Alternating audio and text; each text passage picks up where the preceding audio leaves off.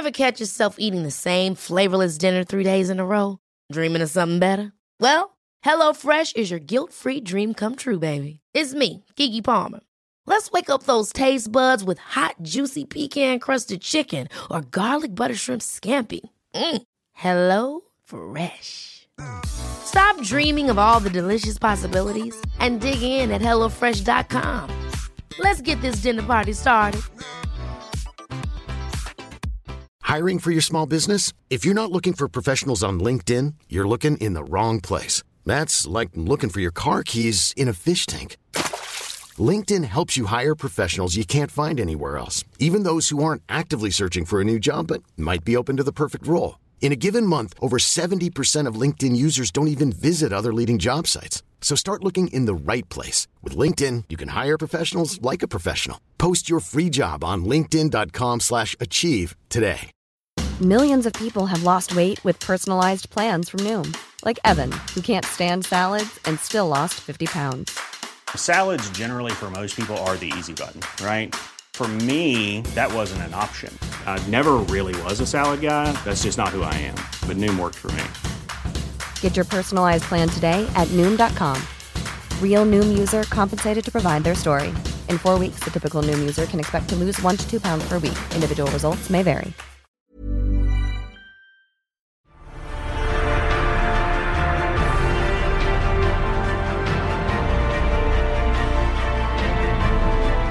You're listening to another episode of Popcorn Podcast, recorded remotely, of course.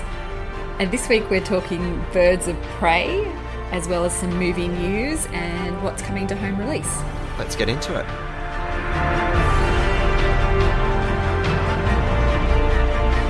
So, Tim, this week we checked out Birds of Prey because we didn't get a chance to see it in the cinema. Yeah, we missed it, didn't we? Yeah, this is from director Cathy Yan, and it's obviously the... it's not an origin story, but it's focusing solely on Harley Quinn, the DC comic character. Yeah, and I guess in terms of giving it a context, this is the 8th film in the DCEU, which stands for the DC Extended Universe, kind of like... Is it the 8th, really? Yeah, the 8th one, yeah. Wow. But that's not... It's only 8 in 7 years since 2013's Man of Steel. So in terms of the volume of films within this cinematic universe, it's actually not that many, to be fair. But we all know that they have stumbled quite a few times to get the stories right and the films right. You know, Batman vs Superman, Justice League, Suicide Squad... which is what this film is. I would say, would you call it a spin-off of Suicide Squad or a sequel? Not a sequel. It's in the same universe, the same sort of thing that Marvel does, I guess, where they're all interconnected in some way, although this one is not heavily interconnected. No, and I think that it's always a bit confusing when this is a film part of a shared universe, albeit a broken one, but I struggle to find the relevance and the hook and where it played a part in it all. And I guess maybe we should probably kind of give it a bit of context in what the film is about. So Harley Quinn splits with the Joker. That's kind of how the film opens. So she emancipates herself from him as like his sidekick and lover sort of thing. So she's like, you know, I'm my own woman, my own person, my own crook. And she goes out on her own. But then she joins, I guess, eventually with the superheroes Black Canary, Huntress, and Renee Montoya to save a young girl from an evil crime lord who's played brilliantly, by the way, by Ewan McGregor, I think. Did you enjoy that? Did you enjoy Ewan McGregor? He was camp. He was ridiculous. He was funny. And I mean, just in terms of two highlights of this film, and we'll go into more detail, I think that Margot Robbie was extraordinary. She was excellent. Always. She injected so much life. She has a lot of passion behind that character. Arguably, the only thing that anyone enjoyed out of Suicide Squad was her take on Harley Quinn. And then Ewan McGregor as the main villain in this film were both He just kept saying, ew, over and over again. Ew, ew. Which is quite funny because his thing as a villain is cutting off people's faces, and to think that he finds things ill, like insignificant things ill, but he does that is just kind of adds to how camp he was as a character and how ridiculous, but it was fun. What did you think about the breaking the fourth wall that it's sort of borrowed from Deadpool? Yeah, look, I liked it. I don't think it was as effective as Deadpool.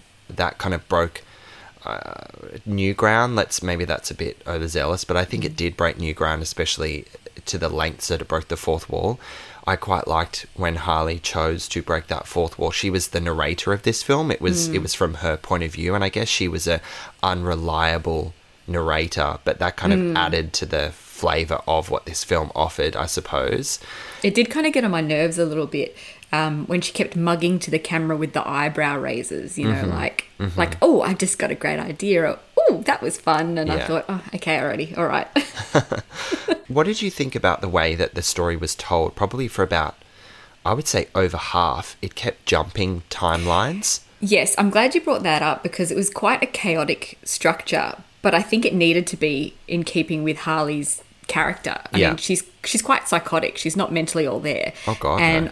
I think this is very in keeping with her character. So it was a bit jarring, but I think it needed to be done. It was quite a clever take, I think. Yeah, I mean, I went in knowing that was the way they told the film, and I always have reservations when that is a creative direction where...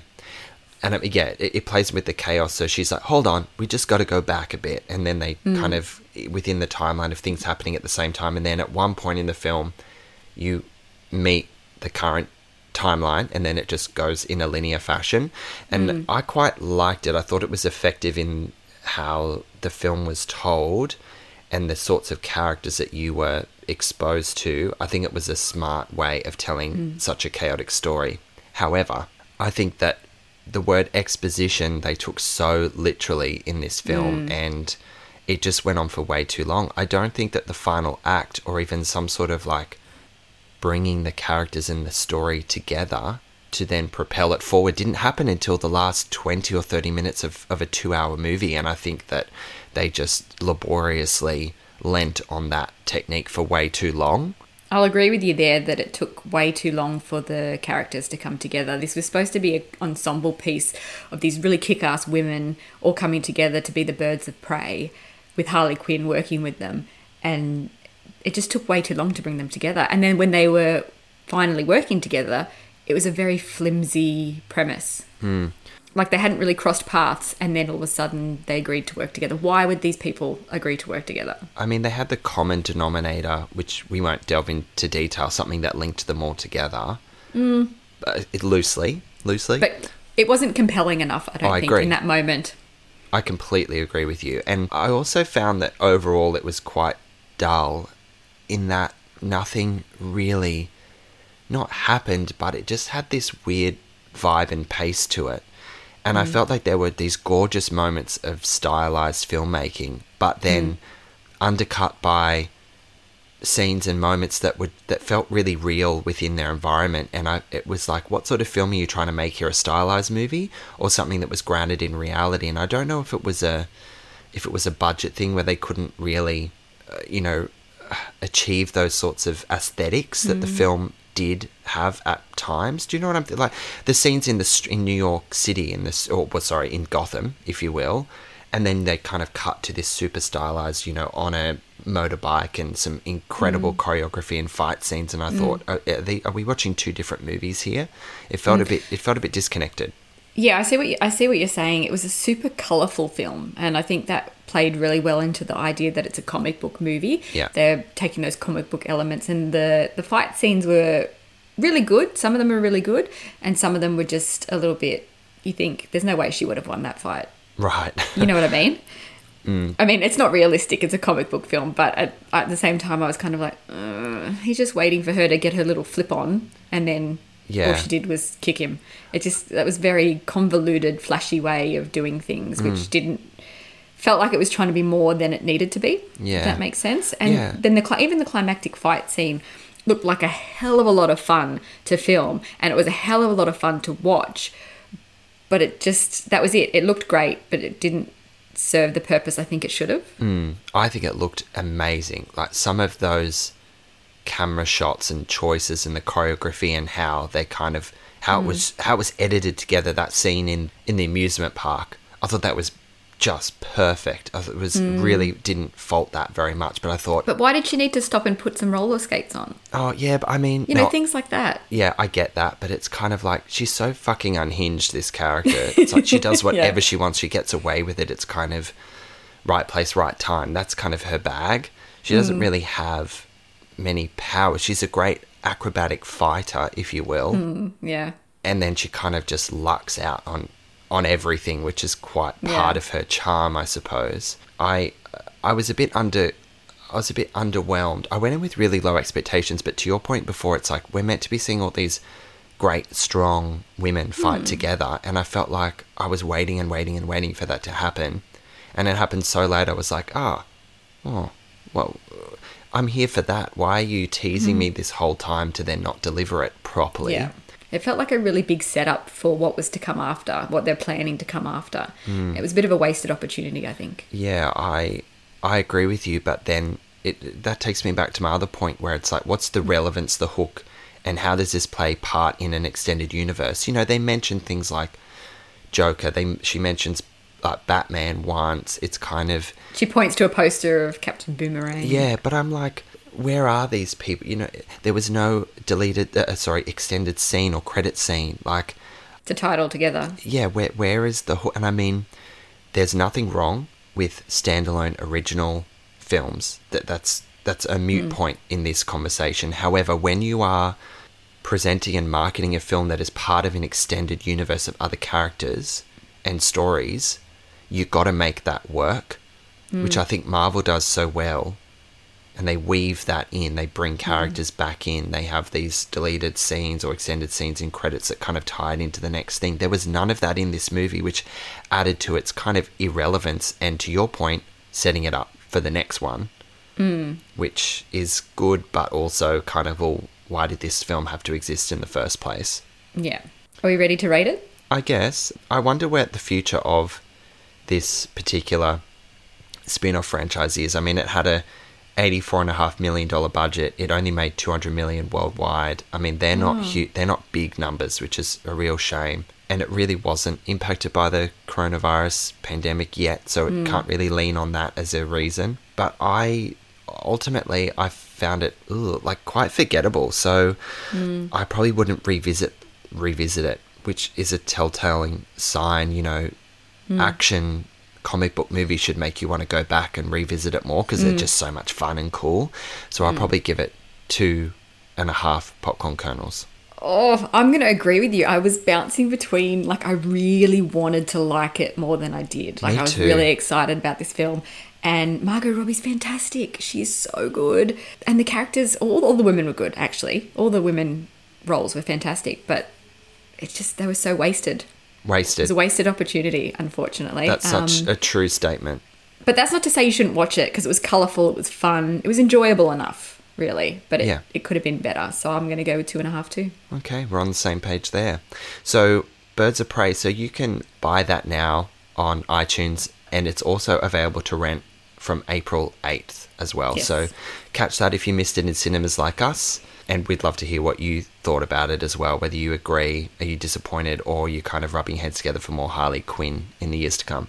We've also got some news this week, more coronavirus news, of course. Director Patty Jenkins has finally announced that Wonder Woman 84 has been postponed to August 14. This is unusual in the sense that a lot of film companies have held off announcing new release dates to see what will happen.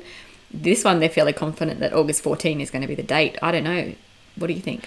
I think the world are looking very intently at the US because they're not really dealing with the pandemic very much, and I feel like the US could become the epicenter of this pandemic, and so how long will that last?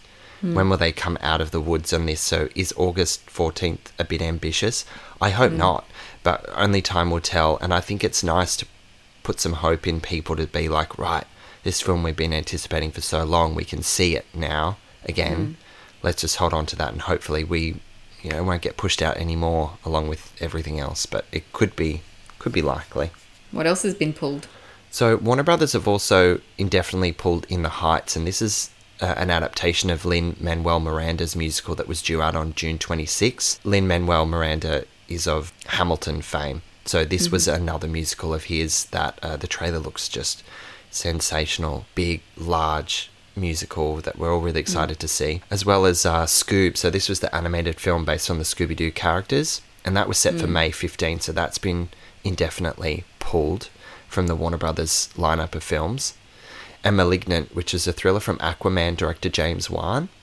And that was originally scheduled to open on August 14th, but was bumped for Wonder Woman 1984, as we've just mentioned. Yeah, so this is already having a knock-on effect. But whether it eventuates or not, we'll have to see. I Am Woman, the story of Helen Reddy, has also been officially delayed with no word on a new date as yet. And then some films... Now, this is actually really interesting. So some films are still casting. Do you want to tell us how? So they're obviously going to jump on board the whole remote thing and doing some, I don't know, Skype auditions or Zoom auditions or video auditions somehow. Rally Car, a project starring Keanu Reeves, is currently holding video auditions for the main cast members to star opposite him. They're still moving forward with some parts of production, you know, the bits that they can. I think where possible in any industry right now, you have to lean and achieve business as usual as much as possible. And I think... casting and all those elements of pre-production are things that you can still move forward with.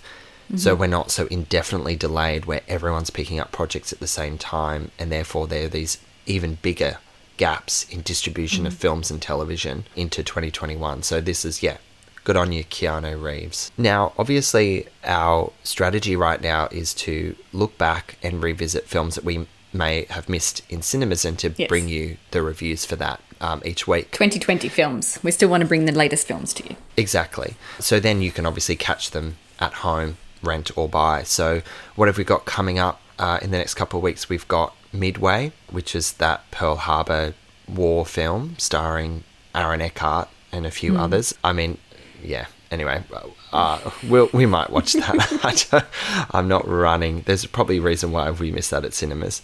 We've also got Guy Ritchie's The Gentleman. We've also got Just Mercy and the Australian film Miss Fisher and the Crypt of Tears. And, of course, Birds of Prey, which is out now to purchase and rent on April 8th. And that's it for another week of Popcorn Podcast. We're so glad that we can still bring you episodes and reviews. Absolutely. We're committed to, you know, helping you pick films while you're working from home and to trade in that pint at the pub for a film that you may have missed like us, and listen to the review and catch the film yourself and hopefully enjoy it.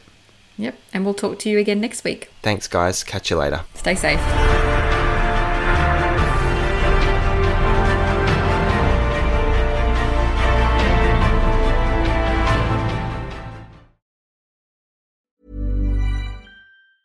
Hi, I'm Daniel, founder of Pretty Litter. Did you know cats tend to hide symptoms of sickness and pain? I learned this the hard way after losing my cat, Gingy. So I created Pretty Litter, a health monitoring litter that helps detect early signs of illness by changing colors, saving you money and potentially your cat's life. Pretty Litter is veterinarian developed, and it's the easiest way to keep tabs on your fur baby's health right at home. Go to prettylitter.com and use code ACAST for 20% off your first order and a free cat toy. Terms and conditions apply. See site for details. Want to get a chiseled look in the jawline? Sculpt and shape your jawline with added volume from Juvederm Volux XC. Juvederm Volux XC is an injectable gel specifically designed to be robust enough to improve moderate to severe loss of jawline definition. And it is the first and only hyaluronic acid filler approved for the jawline. Add volume to your jawline for a chiseled look with Juvederm Volux XC. For important safety information and to find a licensed specialist, visit Juvederm.com. That's JUVEDERM.com. Not for people with severe allergic reactions, allergies to lidocaine, or the proteins used in Juvederm. Common side effects include injection site redness, swelling, pain, tenderness, firmness, lumps, bumps, bruising, discoloration, or itching. There's a risk of unintentional injection into a blood vessel, which can cause vision abnormalities, blindness, stroke, temporary scabs, or scarring. Talk to a licensed specialist to find out if it's right for you. Visit Juvederm.com. That's JUVEDERM.com. Even when we're on a budget, we still deserve nice things. Quince is a place to scoop up stunning high-end goods for 50 to 80% less than similar brands. They have buttery soft cashmere sweaters starting at $50, luxurious Italian leather bags, and so much more. Plus, Quince only works with factories that use safe, ethical, and responsible manufacturing. Get the high-end goods you'll love without the high price tag with Quince. Go to quince.com/style for free shipping and 365-day returns.